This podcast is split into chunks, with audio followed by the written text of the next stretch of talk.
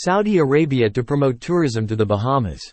At the World Travel and Tourism Council Summit in Riyadh in November, Bahamas Prime Minister Philip Davis took the first step by looking at the Kingdom of Saudi Arabia for tourism cooperation and investment. A memorandum of understanding between the Ministry of Tourism Bahamas and the Government of Saudi Arabia was signed. A private investment conference was organized after the WTTC summit by the Bahamas together with Jamaica, Barbados, and Grenada in an event at the Intercontinental Hotel in Riyadh. The idea of visa-free travel between participating countries and Saudi Arabia was discussed.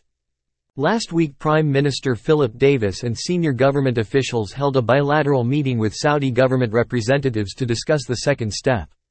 His Excellency Ahmed bin Aqil al-Khatib, Saudi Minister of Tourism, conveyed the Saudi government's congratulations on the Bahamas' 50th independence.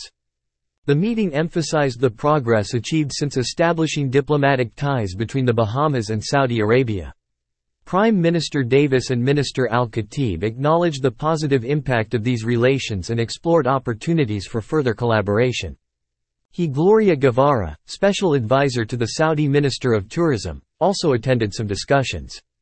As a former Minister of Tourism for Mexico, she has intimate experience in tourism issues relevant to the Caribbean.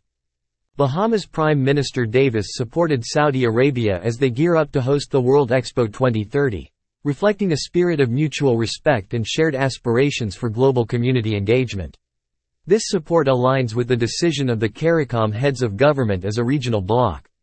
The discussion also revolved around the Saudi government's newly created investment fund for the Caribbean.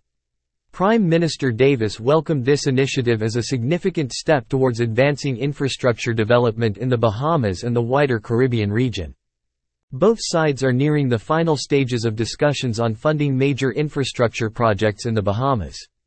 The Saudi government agreed to promote the Bahamas as a tourism destination in Saudi Arabia, encouraging increased travel and cultural exchange between the two countries. Saudi Arabia is a leading voice on climate change and a strong advocate for the Bahamas and its people.